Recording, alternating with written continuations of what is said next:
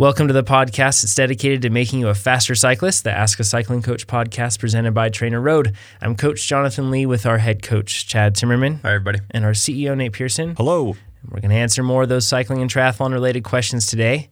You can submit them at trainerroad.com slash podcast. But before we get into that, let's just pick up where we left off last week, which was Cross Nats. It's all done here in Reno. Uh, it was a it was a blast. It was an awesome, awesome event to have going on. Um, Nate, you did not race as much as you planned to. Not quite as much. Why? Uh, so I did a training camp over the weekend before Cross Nats, uh-huh. and I thought I was going to come in, like, take a couple days rest, get a good rebound in fitness. Um, I had also pulled my back. So there were many reasons, but I started pre-wearing the course and I felt really bad. I thought, oh, I'm just tired from this uh, from this trip. And my back was still pulled, so getting on and off the bike was hard. So I skipped that day. I pre-rode the course and I was like, I'll come back the next day. But then I actually I actually got sick.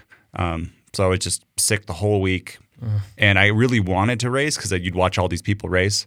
And then on the last, uh, on like on Sunday, I tried to do Carson, which isn't so hard, just a sweet spot workout. Yeah. And that, it was hard to do anything. So I, I did the right choice. I, I I made the right decision by not racing while I'm sick, because it just would have been yeah. horrible and it probably would have been more sick. Mm. I did some Baxters in between there, like light aerobic riding. I on Sunday or Saturday when I did my harder workout, that was actually too soon also. I could have done more aerobic, mm. but just like we talked about before, people gave me poo-poo in, on my Strava feed. Um, it's like, when do I know when yeah. to come back with more intensity? And I picked one that's less intense. I probably could have bailed on the workout rather than just turning it down and finishing it. Yeah. But I don't know. I'm not, I I feel like I'm better today. I'm going to try a hard workout today. Cool. Cool. Yeah. That's, that's a hard thing to do, is to swallow that, even though you want to race, not letting yourself race. And it's, it's hard. Yeah, and there was like so many races, and it was actually Nationals a course. Ain't coming back next year either, so no. you missed it. Well, Reno Cross. But I, it, it was a course too that suited, like, uh, there's one technical spot, but other than that, it was pretty much a power course. It what really was, yeah. It was a fun course too, and that was what I heard overall from a lot of the riders that were there, pro all the way to an amateur. They loved it. Um, tons of fun. fun. Yeah, it was a blast. The sand was rideable. Um, every lap, uh, but if you, I think that it was saying that if you didn't have a lot of bicycular confidence, then you would end up running it. I saw some things that I kind of wanted to share, like some some tips, I guess, from watching all week. Uh, first of all, in the sand, something that I saw the top guys do is they entered the sand in a lighter gear than you would think, meaning that it, in a faster spinning gear than than you would think. And they also, but some of the guys too, they would enter and then they would shift down in the sand. And learning to shift down in the sand is actually kind of tricky, mm-hmm. because when you shift down, you theoretically should be like dropping down your your the power you're putting through the pedals for just a millisecond there to let that shift happen without, you know, possibly popping a chain and, and dropping a chain, something like that. But these guys, I saw a lot of them shift down once in the sand, mm. too, the top guys. So it's interesting to see, and I think that that's the that's the best thing. We talked a lot about tips on how to go through sand in the previous podcast episode, which you can check out. That's episode one thirty-six, and it was a as a cyclocross with the pros night that we had here at the at the podcast or at the Trainer Road H Q. So you can listen to that. But uh, something I wanted to to see or wanted to point out. Hopping Belgian steps, I saw so many or heard so many people saying there was a speed limit to them. There is no speed limit no, to them. It's entirely rhythmic. Exactly right. Because yeah. we saw people going up extremely slow. Yeah, There's some people some limit. people carried no speed into it at all. There's for forty miles per hour. Practicality. Yeah. Let's be real, okay? Nobody's going into that at forty miles an hour. But the difference between coming into it at five miles an hour up to, you know, fifteen or even twenty. Everybody they were saying, making it work. Yeah, everybody said there's saying there's a speed limit. They were not even remotely close to forty, so that's ridiculous. So well, we, we don't need to go that all far. Right. It, in all realist, you know, in terms of how fast you hit it, there were some guys, especially in the collegiate race, some serious bike skill we saw yeah, that that's day. Impressive. Um, because those riders are they're busy chasing Instagram followers with sweet skills rather than, you know, perhaps race wins. Those guys. They were coming coming in so fast into those stairs while others are going extremely slow. It was just all about mm-hmm. you have to time, you, you have to match the timing that you're hopping with the actual speed. It was it was pretty interesting to see. And it was at the exit of a turn too, so he couldn't come into it that fast. Mm-hmm. I mean, I don't think he could push twenty through that turn. Oh, heck no. Uh, there, I mean, there were like eight miles per hour. Yeah. That's what it looked like. Yeah. yeah, it was, and that would be pretty quick, really. Uh, in the mornings, it was always frozen and slick, which was which was really tough. Uh, and speaking of that, one takeaway that I wanted to say is when it's frozen and slick, make sure you air down, because if you don't air down, you'll be like me and you'll crash four times in one race um, before you air down your tires. Well, so let's talk about the other races. Yeah. Chad, you didn't, nothing. Nothing. No, and I had no intention of doing anything, so I stayed the course. Okay, cool. Jonathan? Yeah, I did a relay race, I did a locals race, and I did an industry race. Mm-hmm. The locals race was only two laps. The relay race was only one lap.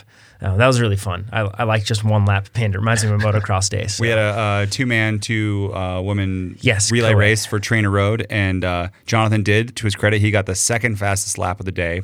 Two, by two seconds. By two Gosh, seconds, and he started in the middle, and I saw you in the technical section. You were stuck behind people. I was. Like, I saw you coming in. There was like three people before you, the technical, and I was like, of all the places. I know, right? right? So I happened to uncork it. There. But who knows, the yeah. fastest person may have been stuck behind five. Oh, I'm right? sure they were. So, I mean, well, no, if you if you would have been in the first lap, it would have been a lot. Yeah. You would have been clear. So. Free bird over there. Free bird. But anyways, who knows? It's hard with relay to compare. Yeah. One thing I saw a lot of people doing too was not considering the approach and the exit of an obstacle uh, when they were coming into riding it. So, uh, for example, especially when looking at the, they had a little creek crossing in this case that mm-hmm. they, it was an abnormal obstacle because it was just natural, not man-made.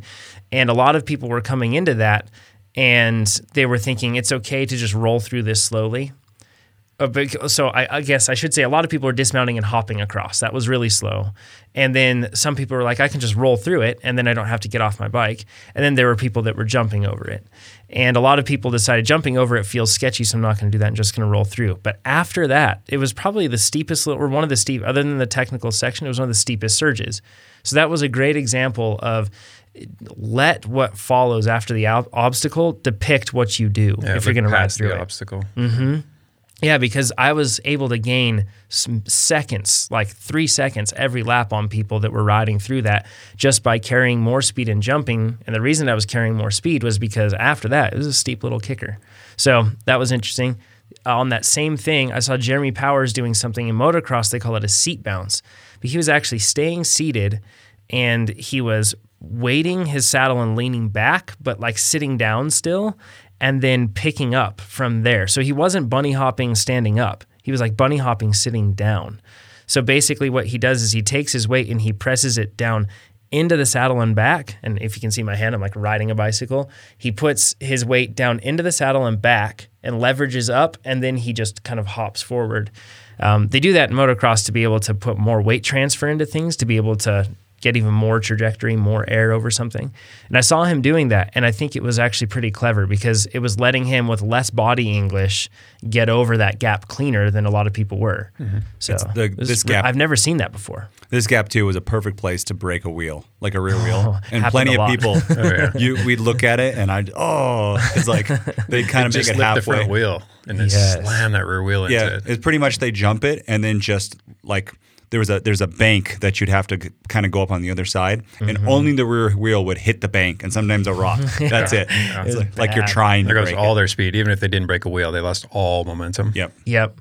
Yeah, so that was really cool to watch. Uh, they had a really steep run-up, and in the morning of the of the junior races, the the like sixteen- and seventeen-year-old race, Ben Gomez Vidiafania, he's the Pan Am champion. He won. That was one of the best races of the weekend because it was like three lead changes a lap. But there was a guy that was behind him who was who came into the last lap, and he made a mistake just before the mechanics area, but he had in his mind to pit and switch bikes because he had one bike with knobbier tires and lower gearing that was ready to go so that he could ride the run-up, whereas Ben was going to run it. He did actually catch up and catch time on him when he rode that run-up, but thereafter he was completely blown, and he didn't have enough to be able to close any gaps. And in fact, he actually lost time after that.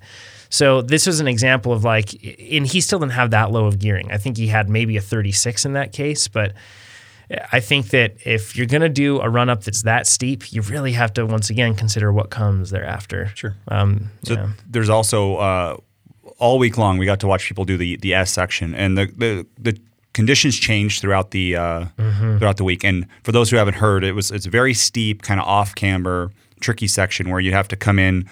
Um, it's like a, two pretty much really tight turns, very close to each other on a very steep, like hard to walk downhill. Yeah, it's about, uh, I think the pitch was somewhere in between thirty-five and forty percent. That's really, really steep. so, so. Um, and in the early of the week, it was much different conditions. But at the end of the week, the last couple of days, it was kind of the same each day. Mm-hmm. It was really hard with loose on, on top. Mm-hmm. And watching the, um, the pro men and women, they would take such a more wide entry mm-hmm. into that final turn. So they'd go tight on the first turn, and then they'd well, come they would enter wide and then exit tight. Yeah. To yep. then set them up for the next one. Yeah, and then yeah. be much, much more wide than all the age groupers. Mm-hmm. They were like, I, I saw some people on the, they'd be so tight on the final turn that they'd be like trying to grab the tree. Yeah. And then I see the the pros, and I, I really got to see the pro men do it every lap, is they would come so tight, and then Cody Kaiser, who's on the podcast, yeah. he actually went so wide and then just picked up his rear wheel. He and had, the front. Right? Shifted over, yeah. And he just did a little hop with his rear wheel and moved it over and got a straight like shot down. Yes. He pretty much turned himself so he's perfectly like in line, and it took him, a I don't know, a quarter second. It was it looked completely smooth, yeah, and like awesome, I, right? I would fall down. Yeah. And I saw another pro man, I think you guys saw a collegiate do this too. Yeah. He picked up his rear wheel and just rode his nose like a unicycle yeah. down the turn yeah. and then went. And pretty amazing. That I can't do. I mean, I can't do anything. I can't walk down that hill, yeah. so much less ride. But yeah. it, it, it truly, like the pros, you can learn something from the pros, right? Yeah. Better lines. It's the same principle of thinking what comes after, whatever you're doing, rather than just like, I want to survive through this turn. Because if you do that, then you'll end up in a spot where we won't survive through the next turn. If yeah, it's just thinking a couple moves ahead. Yeah. And to Jonathan's credit, there's another off-camber section before that. And the first the first couple days, everyone was riding this really high and tight line. Mm-hmm. And Jonathan's going, everyone, he told me, he's like, they're all riding the wrong line. They're all I pointed, riding the I pointed that out. When we got to the top and we looked at the entry, that yeah. outside line, that far outside line looked better to me so that you could sweep across. So it's just, yeah, but it's the same thing that, that we always see. You see the rut, and that's the path of least resistance, or at least appears to be. We're good at that, aren't we? Yeah, like yeah. we naturally just see that and we think, okay, that's the path to go, but you have to broaden your horizon yeah, a bit. Sure. And the pro men and women took a different The line that you, both of you guys said. Yeah. Sorry, Chad. Yeah. I didn't. I didn't. I wasn't with you when you saw that. But, but it just. It just. It, you you said the takeaway is yeah. just because the line is there doesn't yeah. mean it's the right. Yeah, line. And that's a that's a hard, you know, pardon the pun, rut to not fall into. I mean, yeah. that's that's what we gravitate toward. Uh, the last thing that I wanted to share too was in, in these icy conditions that I had in the morning, it, everything. So the. rain had fallen, and then after the rain had fallen, everything was pretty well saturated. Like the ground, there wasn't dry ground anywhere. It wasn't necessarily muddy everywhere, but it was just fully saturated. And then when it got cold in the evening, that moisture started to come up, and then it dropped down to below twenty degrees, and it was it was just, everything was frozen solid. Couldn't even break through the surface. And in those situations, it's so much better to look outside the main line. Once again, we're talking about getting outside the main line, but at least you'd have blades of grass that you could crunch down, because otherwise, when you're riding on this goat path that had been developed for a week of racing on the course, it was literally so slippery that in an off-camber section, I stood in my cycling shoes and I was just gliding downward. Like it wasn't, it was, and it was mud looking underneath me, but it was that frozen solid. So uh, find alternate lines, get into the to the grass, other situations like that when things get loose, or I should say slick. slick. So it was a ton of fun, though. I'm so glad that happened. That was so uh, awesome. Courtney and Cody both did very well. Yeah, Courtney got fourth. Cody got, oh, man, I want to say you got tenth, uh, Cody? I want no. eleventh. eleventh, yeah. eleventh. Yeah. There we are. And uh, Courtney qualified for the U S Um, she's going to be going and representing the U S at World Champs, hmm. which is awesome. And so those those are the two uh, people who we interviewed in the last podcast. You can also look at that at Trainer Road, or no, YouTube.com slash Trainer Road. Yes. We have a live, we had a live party here at Trainer Road. It's we did some, Chad and I participated in team mm. building after that. That knocked me out for like, team building. I've ne- I've been, I was hungover for like three days. I've never, I'm okay yeah, now, but two solid days. Our producer in here too was there, and uh, he's twenty something. So yeah. it was nothing for him. But hanging with a twenty something. For us older people, it was brutal, it was rough. So Nate, you and I last night, changing gears. Okay. You and I last night, we got home. Nice pun. That was good, right? Bike puns. Uh, we flew in from, from Valyermo, California. Yep. And we went up to, so for people that don't know, I guess we should set the scene first. Uh, all three of us were going to be racing each other at state champs and state time trial championships. No, uh, districts. Districts. Yes. Yeah. yeah well, it's basically it's state. It's same yeah, thing. It's Northern yeah. California, Northern Nevada. Yep. California split into two, and then our regions were shared. So uh, so it's state champs. If you win, you're the state champion. Oh, so, really? Okay. Mm-hmm. Yeah, you can call yourself that. So, uh, so anyways, we're going to be racing each other. And it's going to be a time trial. Uh, Chad, you have quite a lot of experience in time trials. Mm-hmm. That's, your, that's your bag. Pretty much, yeah. yeah. You're the best of all those things that you do. You're the best at T Ts. Yeah, if I had to pick a discipline within, it'd be time trialing. Yeah. We've covered this before, but you narrowly missed out on... National, National podium, but National still podium. just fifth, just barely squeaked God. off of the podium by a fraction of a second. Now, how much uh, was time was it exactly? Uh, points, point three tenths of a second, or three tenths of a second. It wasn't three tenths much. Of a it was second. Less than a second for fifth place in nationals. You're bringing up like a traumatizing event. You're getting. I shouldn't say this because this is what motivates people. Yeah, yeah, yeah, yeah. yeah. So, uh, so legit time trialist, Nate. You've you started in triathlon in terms of riding a bicycle, yeah. right? So you have a lot of experience on a T T bike, but do you have a lot of experience experience with like time trials too? No, uh, just local ones. Yeah. Um, but I mean, a triathlon is a time trial, mm-hmm. but you're not, it's not as hard, right? Mm-hmm. You don't go as sure. deep. You're like at eighty-five, well, depending on the it's race. Not an all out. Exactly, ever. Yeah.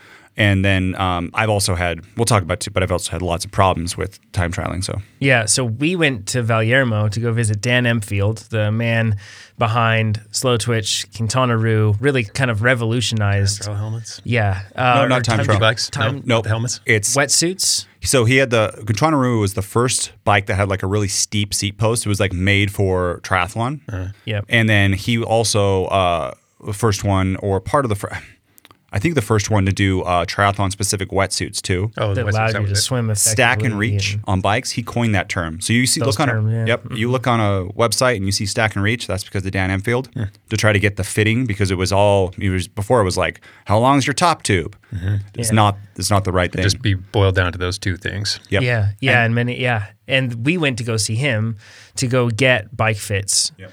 Uh, so you already had a T T bike.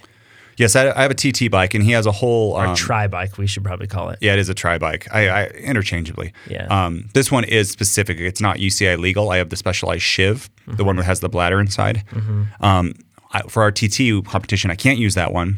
Um, but anyways, Dan Empfield has a, a protocol called FIST. Mm-hmm. Um, I forget what it stands for, but it's, it's a fitting fit system. Institute of Slow Twitch, I think. Yeah, yeah. There you go. Uh-huh. Yep, so he has this compound. It's a... T- Dan's crazy dude.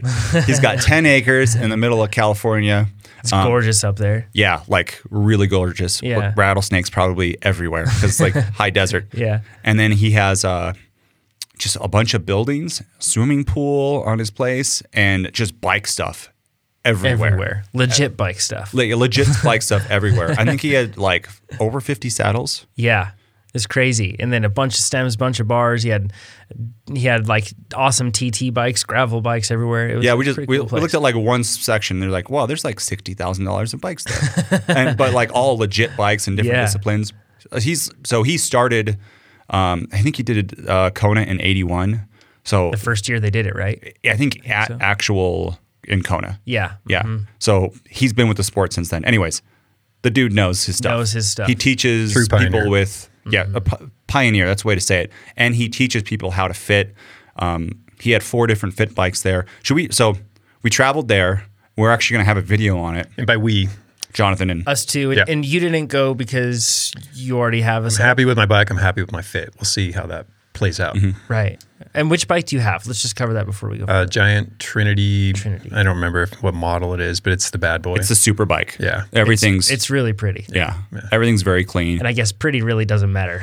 but no, but it, it, it looks cool. It looks quite aero. It does. Yeah. There'll be some takeaways from this rather than just a story. Yes. I promise. We promise. So what we, we, we did is we were on uh, a fit bike, and a, if you've never been on a fit bike, it is so... I, I like will never get another bike fit if the person doesn't have a fit bike. yeah. It, it, it It's amazing. So you, you get on this bike, and it doesn't look like a bike. It's more like two stands, one stand for your handlebars and one stand for your uh, your saddle. saddle. And, and then, then your bottom bracket doesn't move. Your cranks, that's an important thing to say. Like, the cranks themselves are a fixed point, because think about it on your bicycle. You can't be like, I'm going to move my bottom bracket forward four millimeters. You can't do that. It's fixed in the frame. So just like on the fit bike, that point is fixed. Everything else moves around that. And that's the whole point of stack and reach, is it's mm-hmm. from... It's the center of that universe. Yep. Mm-hmm. Yeah. And what Dan was actually measuring for us was um, the stack and reach to where the the, the handlebar pads were, mm-hmm. because that's the important thing in a T T bike, not where like where mm-hmm. your... Uh, Um, steer tube is, yeah. mm-hmm. right? And then he has some he has some tools on slow twitch dot com, and you can find them to be able to say, okay, if my handlebars, or if my, not my handlebars, my pads are here in space, what kind of stem and angle c- could I use? And then it, you can then look up what kind of bikes will fit you. Mm-hmm. It's like this this backwards method. So in, so yeah, because I'm gonna I'm gonna step back on that really quick, because I think this can hopefully this explains it well. So stack and reach. Basically, your stack, we're talking about the elevation from your bottom bracket to the top of your head tube, okay? So that's not, you don't hold the top of your head tube on a bicycle. You have a stem and you have handlebars. And then your reach is the measure from your bottom bracket forward to the center point of your head tube. And once again, you don't necessarily hold the center point of your head tube. So stack and reach is really helpful in terms of getting a chassis correct, but especially when we're talking a T T bike, you have to have like a separate stack and reach mm-hmm. that's measuring to where your pads should be and where your hand should be, that sort of thing. Mm-hmm. So, so stack and reach is really helpful, but then you also have to look at the same measurement on top of that to make sure you know where your arms need to be. It's and your so, starting point. It's your basis. Yeah. yeah, exactly. And for stack and reach too, like, in one brand, um, it could be a fifty-six could have the same stack of reach as a fifty-four in another brand, right? Mm-hmm. So people go, I always ride a fifty-four, fifty-four.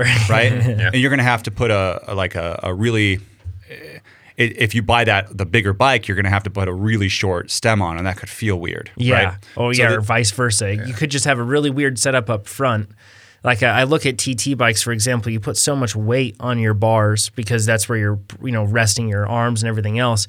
You put so much weight up there. If you have a really long stem on there, you've got a lot of weight with a lot of leverage over the front, and it could make for things to be a little twitchy. So mm-hmm. making sure that you figure these things out beforehand is key. So then that way you're not dealing with extremes that cause problems. And in the T T world, in the tri world, at least in the tri world, we don't care about that. We care about like whatever bike fits us. Yes. And whatever is aero, yep. because we're it's it's really like once you if you're going straight in a line, mm-hmm. all the, the new bikes they kind of they just they go in a straight line really well. Mm-hmm. So even until if you don't, yeah. But I mean, usually too, it's like you remember yeah. Kona how oh, yeah. it's not yeah. twisty turny. But all I'm saying is yeah. that it's a, and the thing is, in a lot of cases, chances are you'll have a more aerodynamic bike. You'll have a better fitting bike in most cases if you're not having to rely on really lengthy components that yeah. are really are really odd size components attached to that frame. Yeah. You know, that's usually a sign that, and not in every case, but in some cases that's going to be a sign that you probably could have a better fitting frame. So b- back to the bike. So there's the fit bike, and the first thing he does is he asks what size cranks you you ride. Mm-hmm. And we we could have changed crank length if we wanted to, but we just rode what we rode, and the, the bike is so cool. He just changes a screw. Now you got your crank length. Mm-hmm. You're ready to go. And then um, so you get on the bike and he kind of situates it how you want it. And the cool thing about a fit bike is on this one, he just turned these like little wheels mm-hmm. and he could move your saddle um, forward, back and forward, up and down, five, you know, one millimeter at a time. And he had measurements on there. So then he can, he could tell. When he was moving, yeah, he wasn't just like, uh, and they were all labeled, which is really handy for him too. When he was moving these things, it wasn't just random movements. He was moving at, you know, five millimeter increments or something like that. So you get on it and there's a CompuTrainer hooked up to this thing and you start pedaling. And uh, he could literally raise my saddle five millimeters, move me forward, bring my bars down and bring my bars closer in about five seconds. And you could think, how long would that take you to do an Allen wrench? You're pedaling the whole, and you're pedaling the whole time too. Yeah. yeah. So it's and, and he actually, to make it even quicker, he had like little drills in there, little like uh, yeah. motorized drills. Then it'd just be boom, boom, boom, and you'd be in the spot you need. And that was so helpful to be able to ride in that position, kind of reach a stasis, yeah. and then have him adjust it, wait for a while, and you could feel the difference. It's real-time feedback. Here, here's the key thing, too, is the CompuTrainer was set up in erg mode. So we first, uh, you know, in the hundreds, we warmed up, but then he would raise the wattage, something that was fairly difficult, like mm-hmm. a, a hard tempo or a sweet spot. Mm-hmm. And I would say, oh, my quads are burning, right? My quads are burning right now. And he would do some things. He's like, is that better? And I didn't, I would keep pedaling the whole time. And then he would say A B test. I was like, I'm not sure. And he, and he would go A or B, hmm. A or B, mm-hmm. and just do both those things. That would take, like, it's just impossible to do on a regular oh, yeah, bike. Oh, yeah. It'd be and so tricky. We got to this point where, and what his method is kind of, people get more, a lot more forward on the bike, and he kind of rotates you. So if your row position, you might have a good setback, and you would think that if you just folded over your arms to be on the bars, mm-hmm. you'd be really collapsed, right? Mm-hmm. That wouldn't be a very good position. Mm-hmm. He kind of raises the saddle, brings it forward, and then rotates you down. Mm-hmm. And he kept doing that to me, and I felt so far forward. But then this point happened where I was suddenly like, I, I think it's going to be on the video. I was like, oh, this Aha is moment. It. Yep. I felt like my quads were engaged, my hamstrings were engaged. And uh, you looked me in the eye and gave me some sort of challenging statement. Yeah. So you were in the zone. Yeah. To, to give yeah. to give an example, before on my Shiv with my position, two hundred seventy watts was hard, right? I mean, I have a new F T P, I haven't mentioned this yet, of three forty-five. That's, Bam. It's really big. Right? Yeah. So for my standard, yeah. Well, I'm uh, for people, new people to the bike or to the podcast too, I'm a bigger guy. I'm tall and I'm one hundred eighty-five pounds. So yep. It's all relative. Yep. If you're one hundred forty pounds, yeah, three forty-five would put you like exactly pro, right? Yep. So anyways, um, he had the, the CompuTrainer set to three hundred fifty watts. And when I got into this position, three hundred fifty, I was like, this feels... Felt like you could do it. I, exactly, like I could hold it. Yeah. And it went from...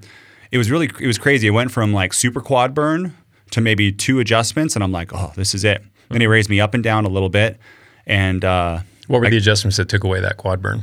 It was actually my saddle height is a lot higher mm-hmm. and a lot more forward, like mm-hmm. a lot more forward, and then my handlebars went up a ton too. As that mm-hmm. saddle moves forward, I think a lot of people will just think that because so when we were at Kona. And we were looking at all those bu- the the fast folk on their bikes, yeah. you know, like the, the the people that were really setting fast times.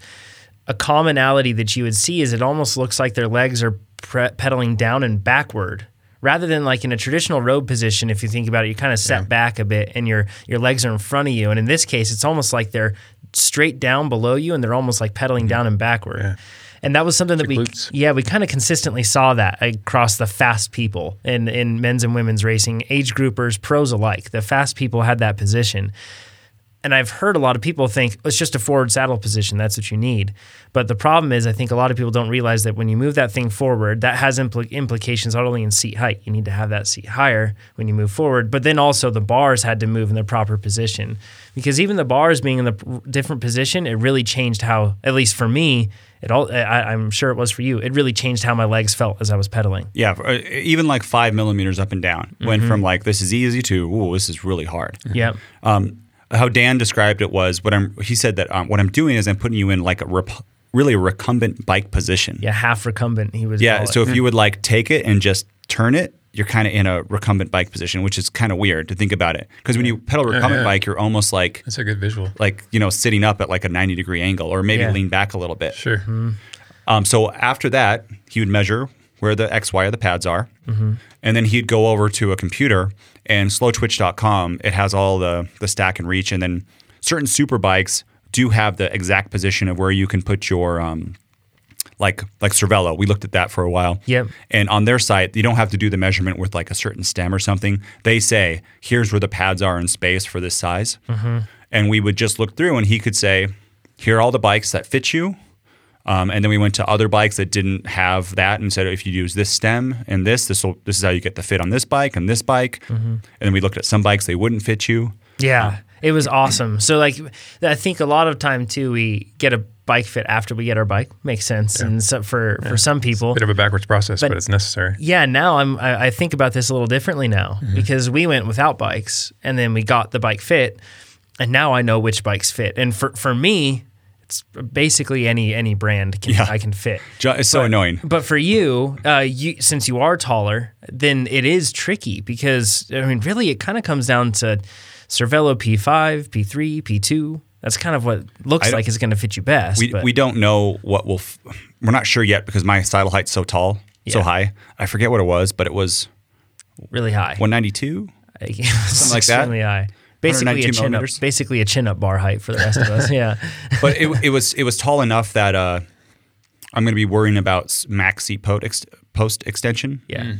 And I'm gonna, right now with a Cervelo P five, I could have, they have like a high V configuration, which is a special mm-hmm. handlebar that raises up, and then fifteen millimeters of pedestals. Mm-hmm. So I'm going to be way like way up there. But so this is this is another this is another point, because I'm sure people are screaming about this right now. Is so this could be the position where I put the most power, but now how does this relate to aerodynamics, right? Mm-hmm. And we're going to go to the wind tunnel, and at that wind tunnel, I would like to see, and I'll have enough training time at this position. If this is three fifty, well, if I drop down ten millimeters. Which you can do with headset spacers in yep. your case, right? Like yep. you can add a headset spacer, and that can change your height. Mm-hmm. Or in this case, we could also, I assume in the wind tunnel, we'll be testing narrowing our arms or widening well, yeah, our arms. That's not for, for this point, though. If I go down mm-hmm. lower, and let's say it, it takes away fifteen watts of power, but but we can do the math and say, but it it, it adds tw- it reduces twenty-five watts of drag. Mm-hmm. Yes. So then I'm ten watts ahead. And then maybe, too, I could adapt to that position. But Dan also had another key point. He's like, a lot of fitters, they'll just put you in a position that is fast. Like, the, like they've they can tell. They, there's certain angles. And, like, this is the angle that you need to do to be a yeah. forty K time trialist. Without consideration for how long you're going to be in that position, whether or not you have to run off the bike afterward. Well, no, they so they know that. But then they say, like, this is my first bike fit. The guy put me in a position, and I could literally hold it for about seven seconds. And he goes, you'll get used to it. Just come back three weeks from now. And Dan's point is, you never get used to it, ever. Like, yeah. you start with something that's comfortable, because you'll always, I mean, how many years have you probably tweaked with your setup? Just a little bit here, a little bit there to Constantly, get it. Constantly, yeah. Exactly. Yeah. So uh, he's like, no one will ever get used to it. So don't buy that B S from people who are like, ah, yeah. you know, just don't worry. Unless... if they're going to let you come back for free, then maybe, but... Yeah, he's, you know, something that he mentioned was the fact that there's there's strength or accuracy and orthodoxy when you're talking about fitting people. And he said that, you know, you shouldn't look dramatically different than Jan Frodeno or somebody like that. Sure. That's an extreme, you know, you shouldn't be... Yeah. You your body is not an excuse to be totally different in a different position, because Nate, you are you have a, you're extremely tall compared to the average. You also have long legs uh, compared to the average. However, proportionately speaking, in many in, uh, you were actually not far off in terms of proportions for where you should be, well, or for where that that orthodoxy is. Right? No, so. I, I I think on that, I think I looked, and I'll put a you I'll, looked in the right spot. I'll put a picture on my uh, Strava.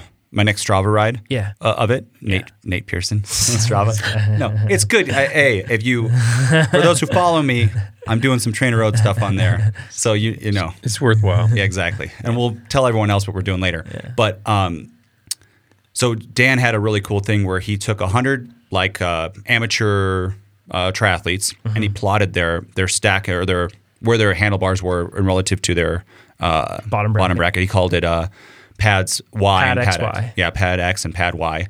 And it would be this this linear relationship where, you know, the, the more stack you have, the more reach you have, right, mm-hmm. for where your pads are. Within reason. Yep. The, and then he put pros on top of that. The pros had this very narrow band, right? And then the, the age groupers kind of got bigger. Mm-hmm. And Jonathan was right where the pros were, right? He was exactly in the middle. Mm-hmm. And it felt good with him, even though it was his first time on a T T bike. Yeah. Um, He looked pro. The picture he looked pro. Dan was like, "Man, you should do triathlons," because yeah. he was. It, it, he looks like a, like even like a pro uh, road cyclist, right? Mm-hmm. Just and that then, whole swimming thing's a little tough, you know. Yeah. So. And then me and on money. That, he said too at the at the extremes of height, um, I was way far off. I was at the very top of the height. Yeah. And then, but not not proportionally. My reach was not as far. I, I had actually a short reach, but a really high. Stack. But that said, you were your position was not wacky. You it were looked not, good. You looked yeah. like in terms of like sure it was you're taller, but your position is very similar to what you see with Jan Frodeno or any yeah. of the top guys, right? So it's I think a lot of the time we look at it, and there may be outliers, and especially he was talking about the most difficult people to fit. A lot of the time are short leg, long torso. Because just the bike world it isn't really made for a lot of people with that makeup. So he said that that is where you get situations where there might be more outliers. But he said in most cases still, you're going to have kind of a similar position on a bike. You know, in terms of where your pads are in space, that'll be different. But in relation to that bottom bracket and, and, and proportionately speaking, it's not that far off. Yeah, it's kind of interesting. Different. Mm-hmm. Should we talk about U C I regulations? Yeah. So uh, I guess that uh, we're not going to be talking about the aerodynamics or, or yeah, regulations that you need. Just position. Just position. So we'll we'll clarify that first. Uh, basically, there's a rule that you, there are two rules that are really like the main ones that, that govern it. It's how f- close you are to the bottom bracket. That's the tip of your saddle. Mm-hmm. How yeah, how close I can be for the bottom bracket, yep. And then there, the other one is how far your handlebars can be forward from the tip of that saddle as well. No, from the bottom bracket. From the bottom bracket. Yep. So um, you, both of us are, well, we're right up against it, aren't we? yeah, so the so when you do this, you have you can take one exception. They call it a morphological exception. And anybody and can take those. That's one thing that... that we were kind of confused on that. So U S A C... Uh, can say no, I think. I think it's up to them to to say no and say you can't get this exemption. But it's not as if you have to have like an abnormal length arm or leg or something else. Well, only one of them. Yeah, yeah. But you don't have to have that in order to get that M E, as they're commonly referred to, a morphological exemption. So, so one of them is um, if you you can get an exemption where you can put your saddle up to where your bottom bracket is. Mm-hmm. So you can kind of, you can keep pushing it forward. Mm-hmm. And in my position where it was good, I was one millimeter in front of five centimeters. Mm-hmm. So I'm going to have to go back one millimeter, but it's probably good. I could probably just push the padding in on my saddle yeah. and be fine. The second one is, is how far your, the tips of your um, aero bars can be.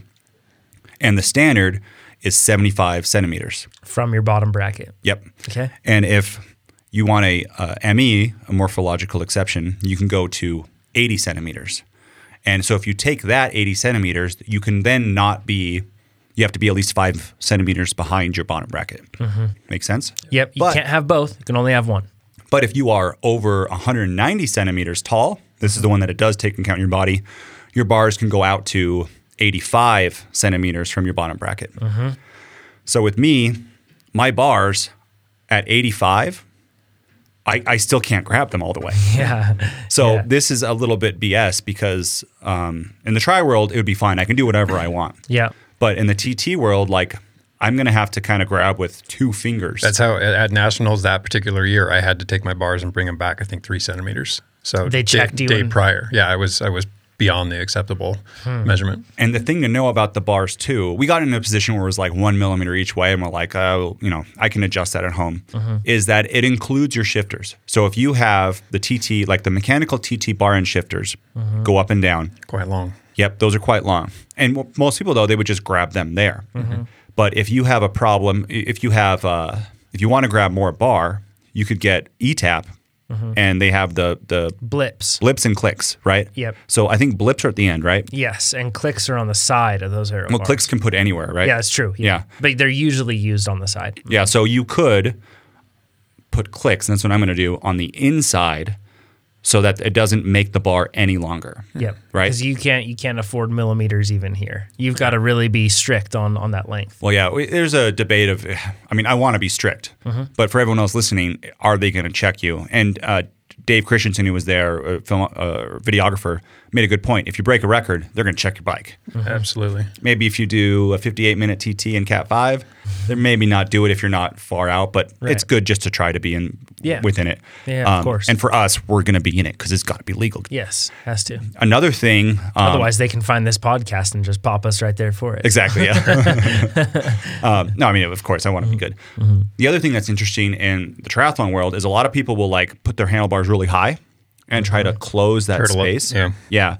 yeah. Um, for U C I, from the pads, your handlebars, so imagine like a horizontal line where your pads are. The tips of your bars can only be ten centimeters higher than that, mm-hmm. or I think it's ten lower. You can go either way. Mm-hmm. So you can only raise them up so high with ten centimeters. And you can't angle them, can you? You can angle them, but only... within reason. Yeah, no, it's the ten centimeters thing. Mm-hmm. So you can angle them up so that... just so the tips of the bars end up... Yeah, mm-hmm. ten okay. centimeters high. Mm-hmm. And then you'll see some people... I remember, I think, Dave Zabrinsky. Mm-hmm. You'd see them holding with like a pinky mm-hmm. on the top because they want to have that extra space of their hand yeah. and close that area. That's the stuff where we're in the wind tunnel. We can start playing with it, where you can go... let's go up, let's go down. Yeah, I'm looking, l- looking forward to that. And I'm going to look for, I want to try to go really high just for triathlon in the future mm-hmm. because we're going to be there. Why not just try it, you know, angled up really high ones? Of course. Yeah. yeah. It was really interesting. Something, so for people that don't ever ride T T bikes. This was, you know, my first riding in the in the aero position was on a fit bike like this. And I learned a few things. Uh, first of all, I felt like I was going to fall off the front of the bicycle. It feels weird, right? And I was told that that's just how, how it feels. Yeah. So, and the thing is, if you can get over that, and the fit bike really helps with that because they can refine that position, I was still was able to put out a good amount of power. When I first got into that position, I was not able to put out a lot of power. Felt like a lot of burn in my quads. But then once I got into a proper position, I was able to put out a lot more. And to his proper position, again, was up and forward, yes. and then and then rotated down. Mm-hmm. So he kind of like would lower the front bars and bring them in. Mm-hmm. He'd, he'd do this whole thing. He'd do four things at once. He'd push. He'd make Jonathan go up on a saddle. Mm-hmm. He'd make the seat be closer to the bottom bracket, and then he would lower the handlebars and then bring them in. Mm-hmm.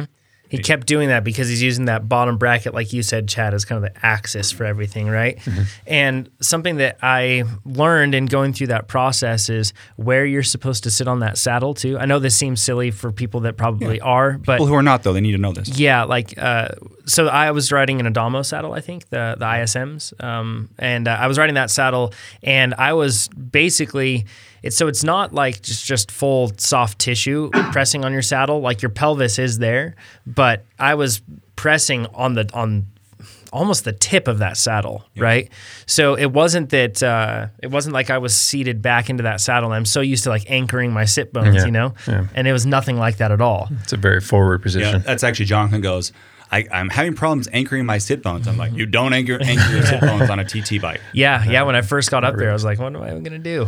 Um, but the the other thing that I realized with this too is that I'm going to need to do a lot of a lot more. And I really think that. So I hear a lot of people bagging on planks for cyclists and that sort of thing, but I really can see a benefit for a plank in a T T position. I don't know especially. Who those people are, but they're out of their minds. Yeah, so. Because if if when you're in that position on your elbows like that and your shoulders start to burn, yeah. that's basically what's going on when you're in a, you know, and it's it's not that. So I guess what I'm getting at is shoulder burn. It doesn't mean that you're necessarily in the wrong position. It's just something you have to, you that's something that's normal. Like, you know, it's you do adapt. Within reason. Yeah, so. That one you do adapt a little bit, but mm-hmm. we even – so we tried uh, changing our arms narrow and wide mm-hmm. and found a, sp- a part where uh, we both experienced – least amount of fatigue. Yeah, exactly. Yeah. The least amount of fatigue mm-hmm. um, on that. And yeah. you do get used to that a little bit. Correct. Uh, but it doesn't mean – and those are muscles that have to be trained in that way. It, that's what I'm getting at yeah. is that like it takes training. Like it's not like it's just going to be a natural no. position for you. It takes training in terms of you know the strength that you need to hold yourself in that because you, know, you don't do that very much mm. you know otherwise. No. The um, going back to the T T saddles, uh, T T saddles will be different than road saddles because they'll be like really snub nose is the new trend mm-hmm. and that also lets you kind of push the bike um, – push the saddle closer to that. Uh, Back five. In the day, we would actually cut off the nose of our saddles to be compliant. Yeah. There we are. If you think about the old ones, I remember the old T T ones like ten years ago. It'd be this super, super long nose, mm-hmm. and you'd have to ride on just the, the end of it, and it was very, very, very uncomfortable. Yeah. Um, our so they, I tried a Dash saddle, mm-hmm. which is, don't even try them because they're too expensive. But I got, expensive. They're five hundred bucks, right? Yeah. I got a deal. This one's used for two hundred. So solid. Solid, but the Dash saddle, the first saddle I've ever been in the T T position where I didn't think about the saddle. Hmm. Like, like I rode it and I was like, this is awesome. And then now thinking back at it, I didn't think about it the whole fit. I find out with the Adamo. Yeah. yeah. So they've good. got a very wide channel, the Dashes do, very wide channel. And yeah. it's basically just like two parallel bars with, with and it's carbon, extremely light, by the way. It's but nothing to it. Which doesn't really matter, I guess, in T Ts in most cases, unless you're doing a climbing one. But uh, but it's a pretty wide channel. Yeah, and it's rigid too. It is. Very rigid, li- little padding, mm-hmm. super wide, and that is what fits me. So yeah, yeah, they're pretty cool looking saddles. Um, something else that uh, I think that people should think about too with their with their T T bikes.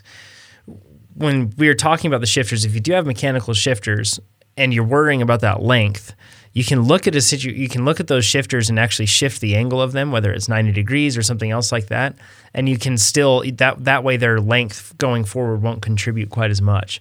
Yeah. Um, that was one way that we were talking about getting around mm. things if you absolutely need to. That sounds not aero. It sounds but, a bit desperate. No, yeah, it doesn't. But then again, if your hands are are, are over these things, who knows? It doesn't necessarily mean that it's not aero. So yeah, you could bring the. It depends on how what your bend is, but you could bring the bars back and just grab the shifters. But if they're kind of bent, if they're the uh, Ski bends? Ski bends, yeah, that go up. I could see something yep. where you kind of move them back a little bit so that they don't uh, – yeah. They're not so far out forward. Yeah. Um, anything else that you want to cover from this? Uh, we did road bike fits too. We did, and yeah, we, was, they were they were rushed. We should say. Well, not we rushed. To, we had they, to we had to head out. So any we big revelations? Uh, one is that uh, Dan thinks that Jonathan was riding too aggressive on his tarmac. So we did, no no we too low backwards. So oh, not low enough. Yeah. So we I, I'm going to go back to what we said be about being rushed. It was just the fact that we had to catch a flight. We put. The the focus was the T T fits. Yeah. These road fits were like, we have some spare time in the morning. We'll, we'll jump on and we'll check it out. And uh, I, I was in a position where we kept trying to refine the position, and, and I was I had my front end pretty low, and it felt pretty good. How much of that was influenced by by the T T fit that I was riding the night before or something else like that, I can't really say. And since I didn't have that point of reference, because I haven't spent a whole lot of time on my road bike lately, it's been cross bikes and mountain bikes, right? So we basically saw that the fit that I had was way more aggressive than what I'm currently at with my tarmac. My tarmac is less aggressive than the fit that we were looking at on the fit bike. And Dan was saying, I wouldn't put you in that position. So oh, that's right. There's an interesting balance. And I think that this this shows any guy with a with a, a fit bike even and, and numbers and math doesn't necessarily mean that he's going to be a great fitter. And any, in this case... Any person. Yeah, yeah, any person, I should say. Um, in this case, Dan looked at my at my feedback, and he considered that feedback, but then he also looked at things and just knew, mm-mm, I know that's what you're feeling right now, but we should change things up, right? Mm. So for the T T fit, I, it was completely unfamiliar. I had no point of reference, anything else, um, but we spent more time going through that. And on the road bike fit, I'm sure that if we would have had more time, we would have kept refining until we got to that spot. Um, so... Yeah, with me, it was kind of, in, in one respect, it was almost a wash. But looking at the numbers, we started redoing some numbers and looking at conservatively where he would put me. And I actually have the same exact stem that he suggested on my bike, and it's nearly the same position. And what happens yeah. to your saddle height? So saddle height is the same. Hmm. Yeah.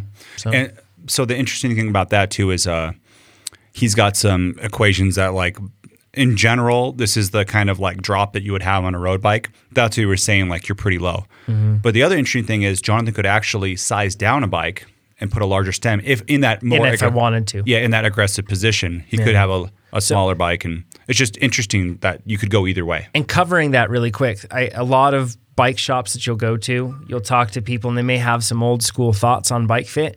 I'm I'm almost always in between on fifty-six and fifty-four according to size charts for brands, and I always go for a fifty-four in most cases. I do on a road bike chassis, that sort of a thing, and I've been told so many times that's foolish and I should be on a fifty-six. But I really liked the fact that Dan was saying no, fifty-four is where you should be. And you could even ride something smaller. I yeah. think a lot of people actually ride perhaps too large of a frame. They they might be able to size down and get a better handling bike as a result. Jonathan could ride a fifty-two, mm-hmm. and um, I'm five, and I'm five, nearly five eleven. Yeah. So, and I have a pretty lengthy inseam, thirty-two inches. So, it's just crazy. So I think um, takeaways. Mm-hmm. I would totally, if I'm going to get a bike fit, I'm going to do something with a with a with a fit bike. I mean, mm-hmm. Dan's one of the best in the world, so he is. That's pretty nice to do that. And I don't think you can just hire him to, to do it. I don't it. think he does. This that. is special. Yeah. But Dan trains plenty of people FIST yeah. if they're FIST certified. Yep. So you can go to slow twitch dot com, and he's got a, a list of um, fitters in areas. And I would personally, I really like the way that he did it. I would look for a FIST uh, for T T, for like a T T thing, a yep. FIST fitter who has a fit bike. Yes. And there's even. He was talking about this Guru Fit bike. I saw it at Interbike. It's even fancier. It's all electric. It's fancy. Yeah, it's all electronic, and it will tell you. We did the stuff looking up the bikes manually, but it will just tell you right away. Mm-hmm. As like you're in a position, here are all the bikes. So, and I, I honestly think it's worth a little bit of travel. Oh, yeah. If you oh, have to go. For sure, especially to, if you're going to spend multiple thousands of dollars on a bike. Yep. Yeah. But then, the, and again, before you buy the bike, right? Because Ideally, then yeah. you can get... um. Yeah. You you know uh, of all the bikes that fit you, and you can get just get it set up exactly how you want. You're going to save so much time. The other takeaway is um, my other bike fits, like one of them took seven hours because oh. all the things that were changing. Oh. Yeah, it took forever, and you had me go ride outside and stuff. And, and you'll it, lose, and you'll lose like that point of like immediate A B testing exactly. ability. You yeah. lose it when you you'll have to it, wait right? for that long. So Dan's point is, and I think our T T fits took about this t- long. you might it might take two hours, ninety minutes, even an hour, but mm-hmm. because because things get adjusted so quickly, sure, mm-hmm. right? So, and it's also worth saying too that um, especially on the road bike side, Dan was changing the elevation of our of our bikes and oh, changing yeah. the intensity to make sure that we weren't just like riding at an easy pace, you know. So like the gradient. So he would yeah. after he got a, a, a flat road position, he put us up at like six percent, right? And then he'd have us get out of the saddle mm-hmm. and he'd adjust the handlebars while we're out of the saddle, right? Mm-hmm. Who can do that? Awesome. Yeah. And we're like, oh, that feels good. And then he'd go, he'd put it out farther. And he had the intensity was like a four hundred watts. Mm-hmm. It's like, does that feel better? Does this feel better? And we we got to a point where this feels the best for everything. And mm-hmm. it it was pretty cool stuff. It was cool. It was a lot of how does this feel?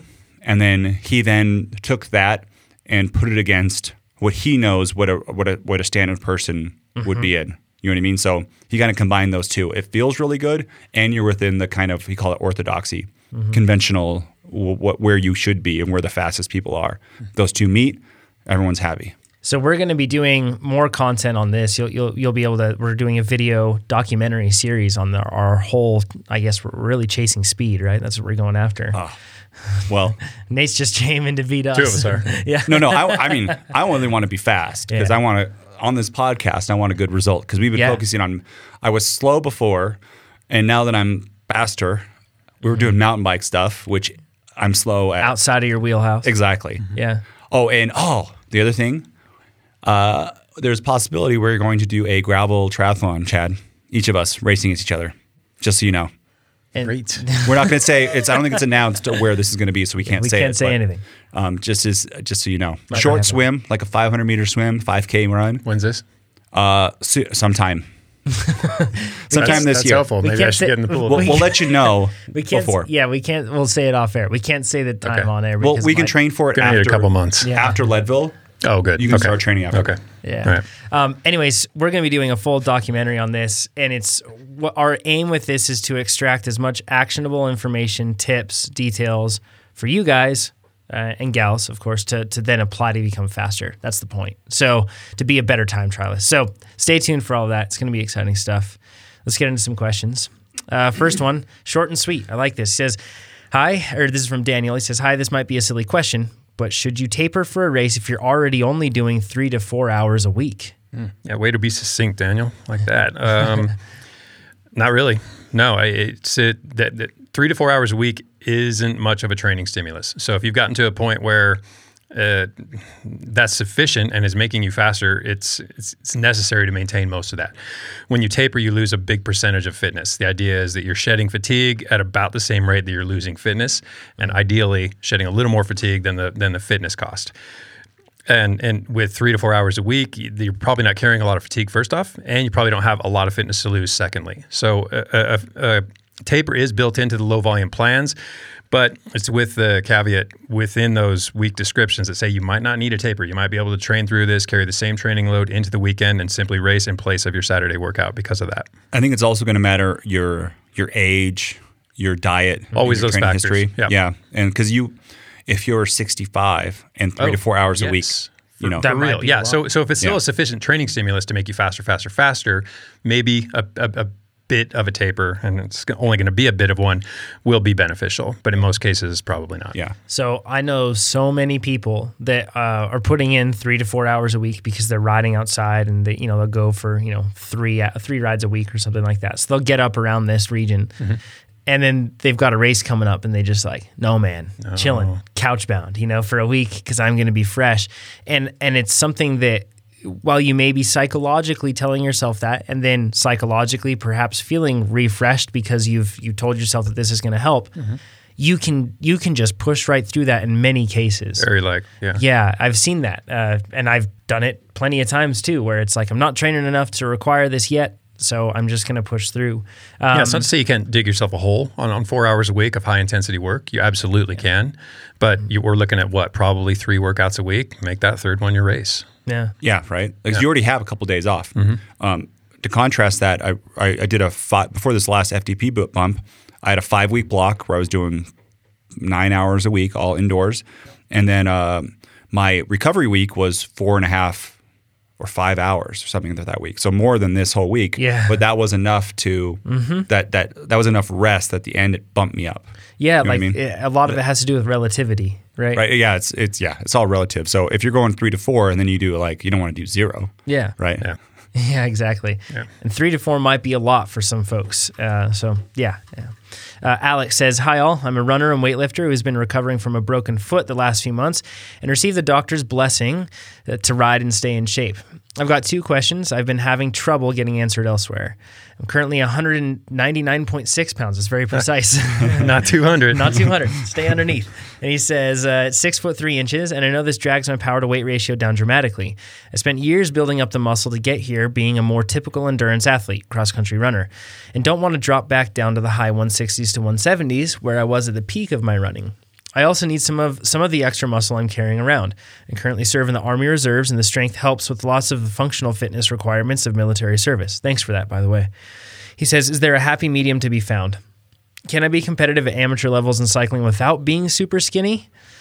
That's a good question. Heck yes. Heck yeah. I just met uh, Stefan. Yeah, yeah. Okay, so Stefan. Stefan. Stefan I always Hoppen. say Stefan. Okay. Yeah, Stefan so, Hoppen from Cliff Bar. During our um, vigorous t- team building on Saturday night at the bar, I met Stefan. Yep. He is six three, two hundred pounds, mm-hmm. with an F T P of four twenty. Yeah.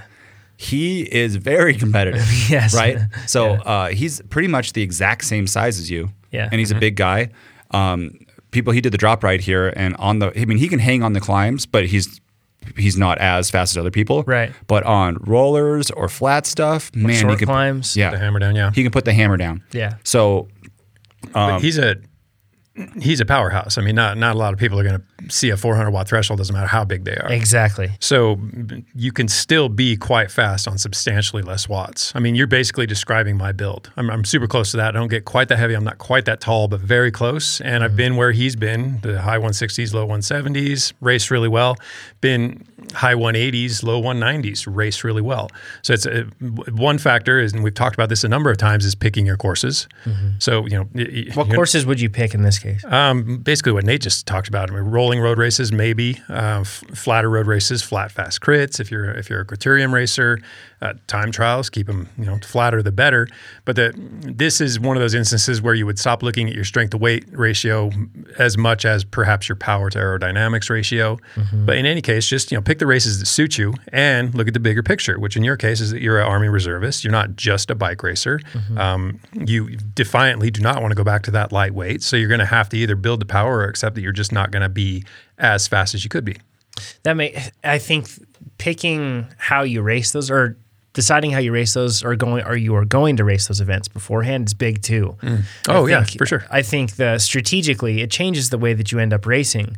And I see a lot of big guys that are very clever in terms of how they race. They look at their advantage in the sense that they once they get their momentum going, it plays into their favor. Uh, they have big power. So if it's like yeah. winds coming in a section, they know that the little guys are just going to really struggle with that. Yeah, you can cripple riders um, just yeah. just, by, just ride away from them. Cross courses too. Yeah. I mean, if you're mm-hmm. if you're good at biking, if yeah. you're good at um, handling. What you don't want to do as a big guy is slow down in the corners and then accelerate. Yeah. That's going to kill you every time. Mm-hmm. But if it's a grass course where you're mainly trying to overcome uh, power to rolling resistance, mm-hmm. right, and and then you can hold speed in the turns, you can totally be competitive. Like mm-hmm. I, I think in general, as a fit person at six three and two hundred pounds, you can totally be competitive in the age group. And even you could even be a, a, a domestic pro yes. at that build. But you're right. Uh, With big power. Yeah, he, he's got a uh, – Stefan has an incredibly high V O two max. I'm sure that's not normal. Right. And I, would, I wouldn't say the normal person can get to a four hundred twenty no. F T P. But I'm I'm just saying you can yeah. you can do it. Be a be, be a very good bike handler too. If you're a larger rider, yeah, I you feel can like, play that large physique to your benefit quite yes, often. Yes. Um, if you can – once again, momentum's your friend. Slowing down is bad, right? So if you really learn to carry momentum and have good line choice, like Chad, you're expert at that um, in criteriums, you're very good at maintaining that momentum. Yeah. And if you do that, plus having a bigger build and having uh, hopefully, you know, a relatively higher F T P than the little guys, yeah. if that's the situation, then you can really just be a freight train and carry more momentum, and it can be challenging. And remember that, that weight, like, you know, body weight doesn't make you doesn't put you at a disadvantage in going through a corner. Mm-hmm. If anything, it actually is helpful because it pushes more weight well, into those tires. And if you so. consider the dynamics of mass start racing and you're a bigger guy with just a little bit of an aggressive riding style, you can do what you want when you want. There aren't a lot of people mm-hmm. who are going to try to shut you down or aren't going to let you into a line or aren't going to let you pull yeah. through. yeah. you, you're kind of in charge as a larger rider. Yeah, it, Alex it sounds muscular. Yeah. So just kind of yeah, like... I picture like a one hundred forty pound guy, and then Big Alex comes by. Yeah. You let him in. Oh, I've I've never thrown an elbow on to. a big guy. Yeah. Never have. Nope. Don't that do it. Probably but wouldn't end well. Smaller rider, yeah. That you know, I'll come in and I'll I'll, I'll be comfortable making sure my elbow's a little wide when I move through that mm-hmm. gap. Here's know? a question for you two. Yeah. Say Alex is getting a new bike. He has a choice between a, a light bike or an aero bike. Same price, whatever range. I go know. aero every time. Aero. Yeah, that's what I was going to say, too, aero, aero right? Because I think a lot of bigger people are like, I need that benefit on the climb. Yeah. Mm. But really, the extra, in general, aero is usually going to make you faster. But the extra couple pounds, oh, you're yeah. still not going to hang. Yes. But you still got to play to your strengths. Exactly. And, and losing two or three pounds on a bike isn't playing to your strengths. That's what I think is like, um, it's making your strengths even better. Yeah. Yes. Like if he was very small, I would say, Good and very, it had really high power to weight, I would say mm-hmm. get a light bike so you can make that breakaway on the yeah, climb. Sure. But if he's in a crit and he's going to make a breakaway, like get the aero bike. You want to be as aero as yeah. possible. And also being a bigger rider, let's say that you are, you know, you weigh two hundred pounds, you have a good amount of power, you're putting through those pedals, a good amount of torque. A lot of the time, those light climbing bikes too tend to be a little bit more flexy, Flimsy, yeah. whereas the the aero bikes tend to be pretty rigid. So that's another uh, thing that's important to remember, because I've seen big guys get up and sprint out of the saddle. That's a oh, lot yeah. of torque into that frame. You lay down so. big watts, you want a stiff, responsive bike. And yeah. you see too, even like pro. So the, there's the Specialized Tarmac, which is like the the climbing bike, and then the Venge Vias, which is the sprint, or not the sprint bike, aero it's aero bike. bike. Yeah. Mm-hmm. But you see the top sprinters too. They're unless it's a, they're almost always using the Venge Vias, right? Always, yeah. For the, the the finish line, and I think for the stiffness also. Yeah, yeah. It's a, and I mean there there've been situations like Sagan using the ta- tarmac, I think in World Champs and that sort of a thing. But it's a hilly though. That's a hilly yeah, course. Yeah. So and, he's trying to, and also that's a really darn aero bike as is the tarmac. It's you know not far off actually the, from their. Yeah, Venge Vias. So. They say the tarmac is as or no more aero than the last Venge. Yeah, yeah. The old Venge. Pretty so impressive. Yeah, yeah. Isn't that cool? The second question from Alex, he says, I find that my available time per week for cycling falls somewhere between the low and mid-volume plans. I can usually fit in four days a week, sometimes even five. Any suggestions on when and what to add to weeks where I find myself with the extra time? Thanks for the excellent podcast, training plans, and app. You can go a million directions with this one. So if you're getting basically what a, what constitutes a low-volume plan, a couple of days of intensity, and then maybe a longer day of still high but lower relative intensity, mm-hmm. um, you're you're covered. So what you do with those fourth and fifth days, you can, you can look at any of the mid-volume plans and it kind of follows suit, is uh, maybe do an endurance ride uh, or, or a, a longer aerobic re- recover, recovery-ish sort of ride with that extra day. Mm-hmm. Um, but then you can also target any number of things. So maybe, not in your case, but maybe you want to lose weight. So you go do a longer ride, maybe a depleted ride. Um, you Maybe you're a mountain biker, you want to work on skills. Uh, there's just... just figure out what needs the extra attention and address it. Um, I will say that it's probably not going to be, you're probably not going to fold any more intensity into that week. Mm-hmm. I mean, just the day on day off structure alone basically says you can get three, maybe four days in each week. So it's probably not going to veer that direction, but what direction it does go, uh, there, there's a lot of them. If you can take the more intensity too, rather than adding another intense workout, I like doing the plus versions of a workout. At the same work. Yeah. On so, the same day at the same. Especially on low volume. So it could be an hour that day, but you could do the the plus one. It might be an hour and fifteen minutes. Yeah, that's a great suggestion. You kind of get an extra interval in. Here's why I like that too. I always try to remind myself that I get faster when I'm recovering. Yeah. And if you do that, you could give yourself an extra day to recover. That's a really important point. So if you want to up the intensity, I just should, should have mentioned this, you can just do it on the days where you're already doing your intensity. Don't add another day of intensity. And then for the the easy days, what I've really, if you follow me on Strava, it sounds like, I, I'm going to stop saying this, but there's reasons why I'm mentioning this that yeah, go yeah. with business rather than just like ego with, because who cares about followers. Yeah. But I um, I really like Baxter. That's my... For me, Baxter is like mentally recovery. Go to aerobic ride. Yeah, and it's it's pretty much, it's just an aerobic ride with a whole bunch of changes, and I like having lots of changes. Keeps you engaged. Yeah, exactly. Mm-hmm. And I can fit that in. I do, I've done it so often now that I can fit that in after an intense day, and it really feels like like easy. Mm-hmm. It's ninety minutes, mm-hmm. and that's yep. another way to add some volume where, yeah. and this is, again, this is a little individual, but I find that I can do an intense ride, Baxter, and then an intense ride. And that second intense ride is not hurt. If it was hurt, I wouldn't be doing Baxter, yeah. right? Because that, that's another one of your points, Chad, right? Is if I was doing a two-hour aerobic ride and then I couldn't do my next intense ride, yeah. that would be I'd be better to do less or nothing on that. Yeah, it just goes back to the simple philosophy of make the hard days hard, make the easy days easy. Yeah, yeah, yeah. Great one. Phil says, hi, team. I've been using Trainer Road for a while now and have recently commenced listening to the podcast, which nicely com- nicely complements my triathlon endeavors. Thanks heaps.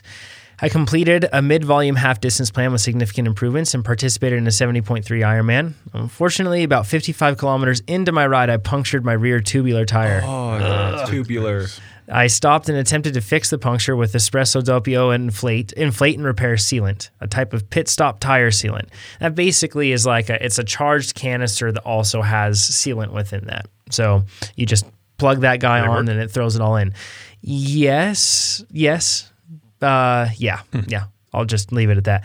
Uh, unfortunately, the puncture was too deep, and that's, I guess, where I'm getting with that, is that sure. I haven't, I've seen them work, but only for small punctures and not for a long time.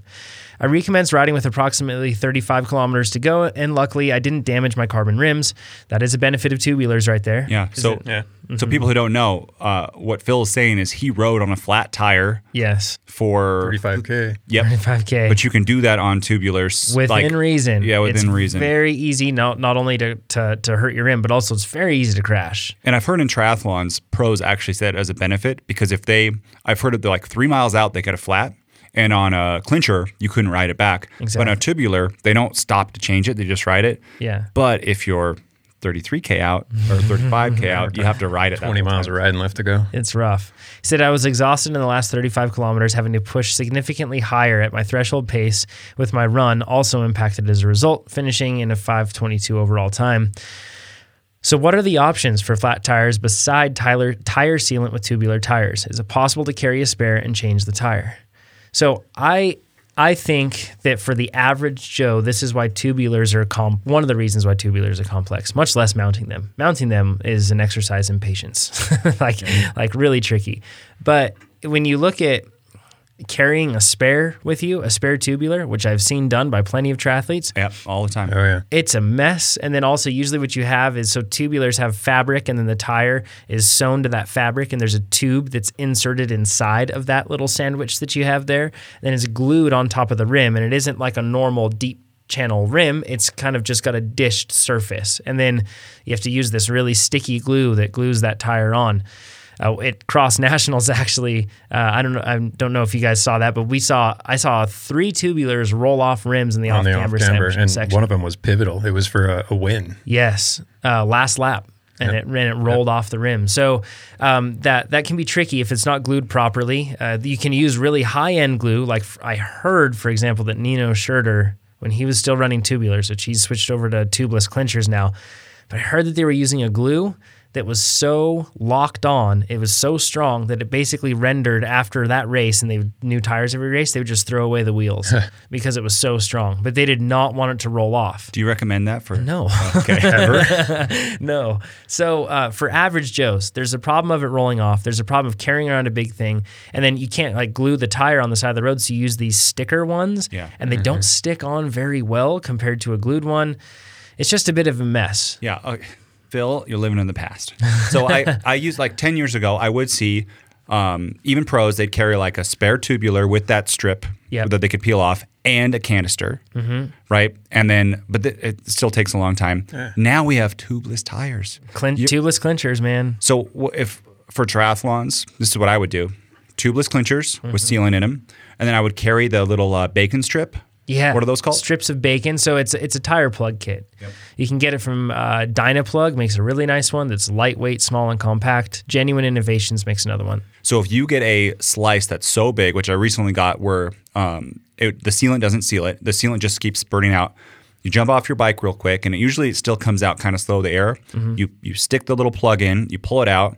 That's then sealed. I would then do maybe like, I would either ride on that pressure or I would do part of a C O two. Mm-hmm. And you can do that by just, uh, as you put this the air in, you, I would, you know, untwist it a little bit and then twist it back until it's You're kind of You're talking like, about your C O two nozzle. Yep. Or C O two on the nozzle, I should Until say. It's hard again.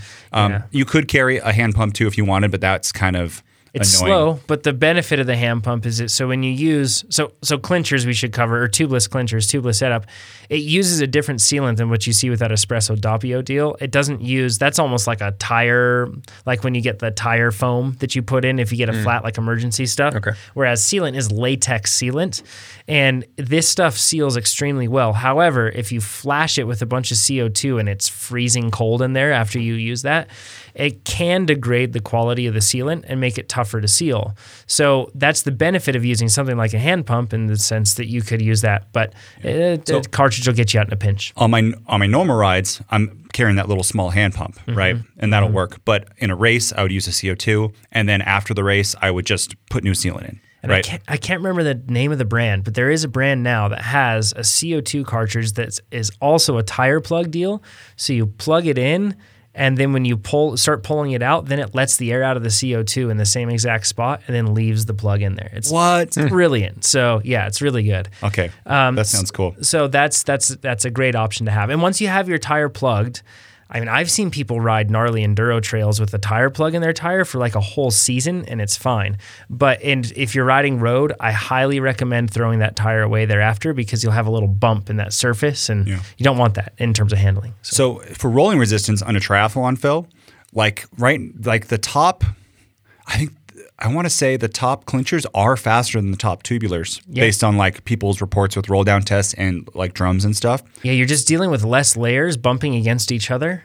And one of the big problems is the deep channel that you had with like clincher tires with, with tubes before, but now uh, it's with tubeless. It's not as not as complex. So. so Phil's riding a more complex system that's slower. So sell them. Probably more expensive. And yes, that's yeah. probably cert for yeah. certain. So yeah. I would sell those carbon wheels and get carbon clinchers yep. or aluminum clinchers, either one. Yep. Like, you're not to sell them to somebody who doesn't listen to the podcast. yeah. There's plenty of people, though. There's like a, it's like almost like a, a romance around oh, tubulars, yeah. right? Oh, totally. Absolutely. Totally. Where it's like, I am a true bike racer because I have tubulars. It's heritage. It's old tradition. School, traditional, yeah. romantic, the, yeah. The the cool thing is with sealant, so I have, I have tested this. Uh, when I first went to tubeless tires on my mountain bike, I had an old tire, and my my brother was convincing me of this. So I had an old tire. We mounted that up first, and he had a board with nails, and he just rolled my bike right over the board with nails. Six nails in into my tire, and it sealed up. So this stuff isn't just like small goat head holes or like little pin pin holes. It's it's they can sealant can seal amazingly large stuff. When it's a tear or a cut, that's usually when a plug really helps. I thought it was an old tire because that's expensive. It was an old tire. Yes. Your brother's like, no, I'll prove it. Like that's a hundred dollar tire. yeah. What no, are you doing? No, it helps. So uh, Ian's question. He says, "Hey guys, love the podcast. Can't tell how much I've learned from it in the short, or can't tell you how much I've learned from it in the short time since I discovered it." That little word makes a big difference there. He says, "Thanks for all the hard work on the platform and being so generous with your collective knowledge.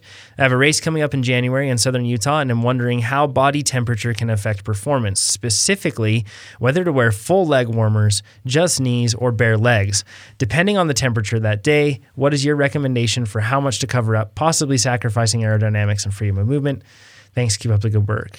If I could jump in really quick on the freedom of movement part, mm-hmm. a good set of warmers will not Yeah, inhibit. Impact you, no. Yeah, so I, I find that like riding tights a lot of the time may inhibit movement, but not necessarily. Some brands make some really good ones, but I, I have like a, I have I've mentioned this countless times. You guys give me problems for it, but merino wool warmers, super warm. They don't mm-hmm. get clammy and zero inhibition. Yeah, when in doubt, just wear knee warmers. Or full leg warmers, but yep. the, the the knees especially are of concern. There's just not a whole lot of blood flow there, so they get cold. The, the connective tissue, the ligamentous system, gets uh, more susceptible to injury. It's just not worth it when you can put on a pair of knee warmers. It's not going to restrict movement. It's certainly not going to lead to overheating. I mean, you can wear them on the hottest days. It's probably not going to be an issue. Mm-hmm. Um, but anytime you're just a little bit reluctant or uh, you just can't can't quite decide, just err on the side of caution. Wear them. Yeah, I like this question because he's not talking about, we talked before like heat adaptation. It's just, am I comfortable with the performance? But I'm with you, Chad. Like, it's rather to be warm than to be freezing yeah, cold. Yeah, it's not to say you can't strip them off later if you are too mm-hmm. warm or you just recognize that they're, I don't know, mm-hmm. distracting. Uh, knee warmers or leg warmers? I think that... So I think that the problem that I've found with leg warmers is that in a lot of cases, people's calves are shaped so differently, and there's usually a zipper going up the lower portion of a leg warmer. And that doesn't allow quite as much freedom of movement down there. So I've seen some people, I'm thinking of a guy that, that races on a local team, and he's Austrian and he's just a strong dude, and he his calves are massive, and it's it's much harder to fit in to, to normal leg warmers. So if you have a fit issue, knee warmers. Otherwise though, if there's not a fit problem, you might as well just cover up. I would just let temperature dictate. If it were a very cold day, I'd bundle up everything I could. So leg warmers would be the way to go. But any other day, I mean, as low as, geez, probably forty degrees Celsius, I'd, mm-hmm. I'd still be... forty degrees ne- Fahrenheit. Fahrenheit, yeah. Chad um, lives on the sun. the, I've noticed that, so I have skinny calves, and leg warmers will like flap and not be tight. Okay. So um, I've... Aero. Aero calves. Aero calves. Thank, thank you, Jonathan. um, I've found, I bought the Swiftwick, they make a wool sock. Yeah. And they go up so high mm. that with my knee warmers, I can really have no exposed Yeah, surface. That's the other thing. Tall socks and knee warmers, you basically have leg warmers. Exactly. Yeah. And then on a on a cooler day, I could go shorter socks, but I pretty it pretty much covers my whole leg, or I could make it fashionable where I have just that little slip of skin. Sunburn. Yeah. Yes. Exactly. Yeah. It's a real good look. Another tan line to add to the list because you don't have enough as is. What about Embrocation cream? Yeah, I'm a big Embro fan. Um, well, describe what that is, because I've only recently heard about it. Yeah, so it's it's a cream that you apply that's usually oil-based in the sense, and then what it does is it provides like a barrier on your skin. It's kind of like an oily layer on your skin that helps with making water just bead right off instead of, you know, getting soaked. And then also it almost always has some type of a capsaicin mixed into that. So there's a warming effect to it. It does feel very warm. Uh, that said, it doesn't necessarily make you warmer or improve blood flow. It doesn't. So that's something to keep in mind. Uh, it's sensation. However, it's it's fully, yeah, it's sensational. So, and I know a lot of people say that the capsaicin makes your blood rush to that. I, I, I, I no. So, no. And what I think that... I like embrocation for a lot of reasons. Number one, makes you look really tan in most cases. That's yep. very, very it's important. True. Very important. That's a, that's a win. Yep. Uh, but then number two, and, and really the main reason why I like it is because I can put on embrocation, and if things get, you can get stuff that's really hot. Don't get that. Like I think there's uh, Mad Alchemy is a brand that you can get a bunch of different ones. They have like uh, anything medium or low is what I would go for. You anything start low. Yeah. And then you can you can build up a tolerance, and you could go higher if, if you, you need to. Yeah. But the thing, the cool part is, is you'll put Embro on, and especially if it's like cold morning, not too bad during the day, just kind of chilly during the day. Yeah. It's really effective earlier on.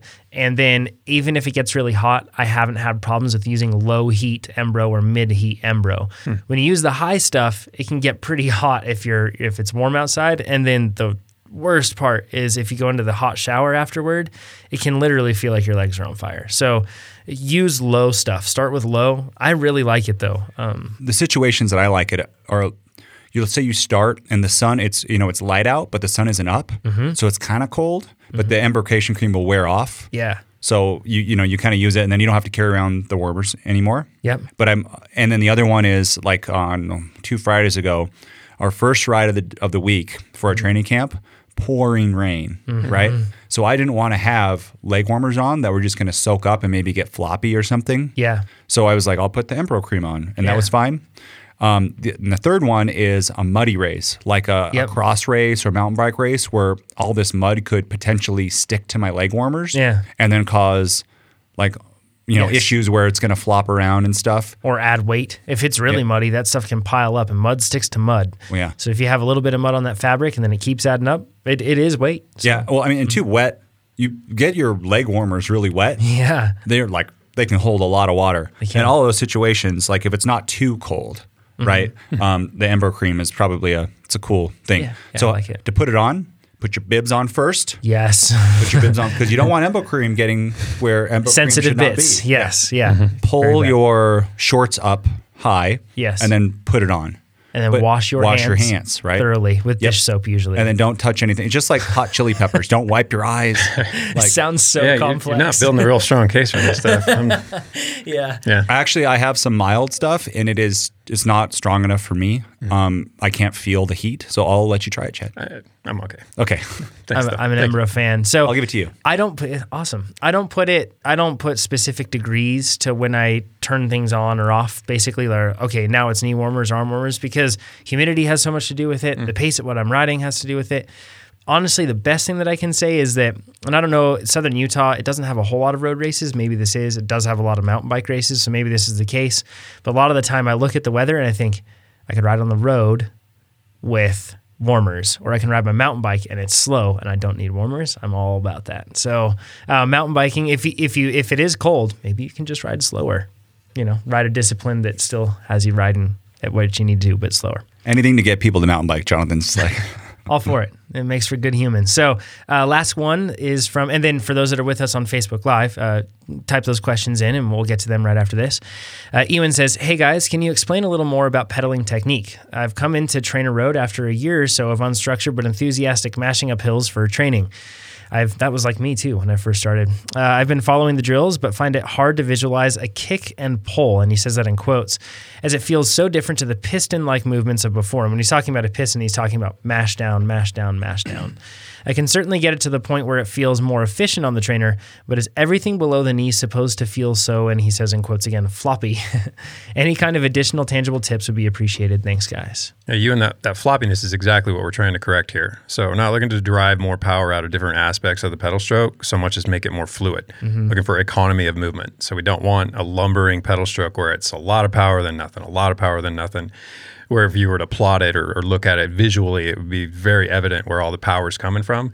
We just want to, I mean, that, that's still going to happen. The quads are still going to drive the pedal stroke. There's nothing that's going to change that. You're not going to build a stronger pedal stroke by building your hip, hip flexors and emphasizing them. That's that's not what we're after here. We're just simply looking to get you to move more fluidly and to be less wasteful. Mm-hmm. Um, and, and these drills help you do that. So with the kick and pull, we're just trying to emphasize what are typically the dead spots rather than just let the, the momentum of one leg carry the other leg. We're actually being just a little more active, mm-hmm. again, with the aim of being slightly more fluid.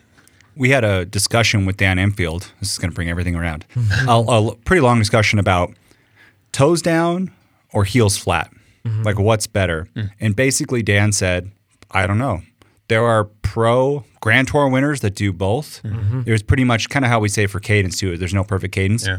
Pedal how you pedal. And uh, I, I do drills both ways. Mm-hmm. One thing I noticed too during the bike fit is I know that my seat wasn't high enough when I, because I'm a toe pointer, right? So by having a, a, a pointed toe, I, that actually is going to make my seat higher than normal. I knew my seat wasn't high enough because it would get hard and I would drop my heel to mm. try to make the seat mm. higher. You know what okay. I mean? Yeah, I get what you mean there. Yeah, as yeah. I was going. So that's a, I'm just, this, that's kind of a side note, sure. but it, yeah. I don't. It's, it's kind of an impossible question to answer because you, you, you see pe- riders who ride a particular way and you say, well, it works for them and they're world class. Well, could it work better for them if they did it slightly differently? We'll never know. So we can only really speculate. Um, I, I, I am a firm advocate in that a more fluid pedal stroke is a less wasteful pedal stroke, and that in and of itself is reason to practice these drills. I think we can say you can win a world tour with pointed toes or you can win a world tour with flat. Yeah, we can say that. Yeah. yeah, absolutely. I look at a pedal stroke like Tom Bonin's, and I always he he was he it was beautiful when he would pedal, yeah, right? right? Um, it was perfectly Poetry. smooth. And then you look at somebody like like Froome, and it looks totally different, and he makes it work. It makes it work. Uh, but I think that we can all gain some level of efficiency there with that. The biggest difference you might see since you're relatively newer to riding, Ewan, is that you'll have less discomfort on your saddle. I found when I first started, I was just mashing, right? And then that made me move quite a lot on my... Yeah, and then it just made me complete... Oh, it was just super uncomfortably raw. So uh, when I would learn to be more smooth with my pedal stroke, I wasn't shifting my pelvis around on that saddle as much, and it made me way more comfortable. I suddenly went from thinking that these are terrible bib shorts to, no, they're okay. I just, I just wasn't doing it right, you know? Mm-hmm. So that that's kind of a side benefit too. I've also found that in situations if you ride off-road or if you're riding wet and it's steep, the same thing, you have to maintain traction. Yeah. If you are a Smoother person that has a more output. fluid pedal stroke, it's much easier to maintain traction and you'll get less tired in that scenario. Mm-hmm. Because interestingly, I found that when the road tips up and it gets, you know, loose or anything like that, everybody suddenly has to become a more fluid pedaler or else you get off and walk because you've lost traction and you've stopped. Mm-hmm. And when that happens, if you're completely unfamiliar with that because you've just relied on just like, you know, jamming your legs down the whole time, then you're going to get really fatigued and you'll have to walk. Whereas if you're a person that trains that, if you come across those sort of scenarios or if you ever do, which you will at some point, uh, then you'll be prepared for it. So that's another, I guess, side benefit to it. Cool. All right, guys. Well, thanks for uh, thanks for and guys and gals, forgive me. Thanks for submitting these questions to us. You can do so at trainer road dot com slash podcast, and we will comb through them and answer them again next week. And we appreciate everybody joining us. For those that are here on Facebook Live, stay tuned, stay with us. Thanks, Thanks everybody. everybody. Bye-bye.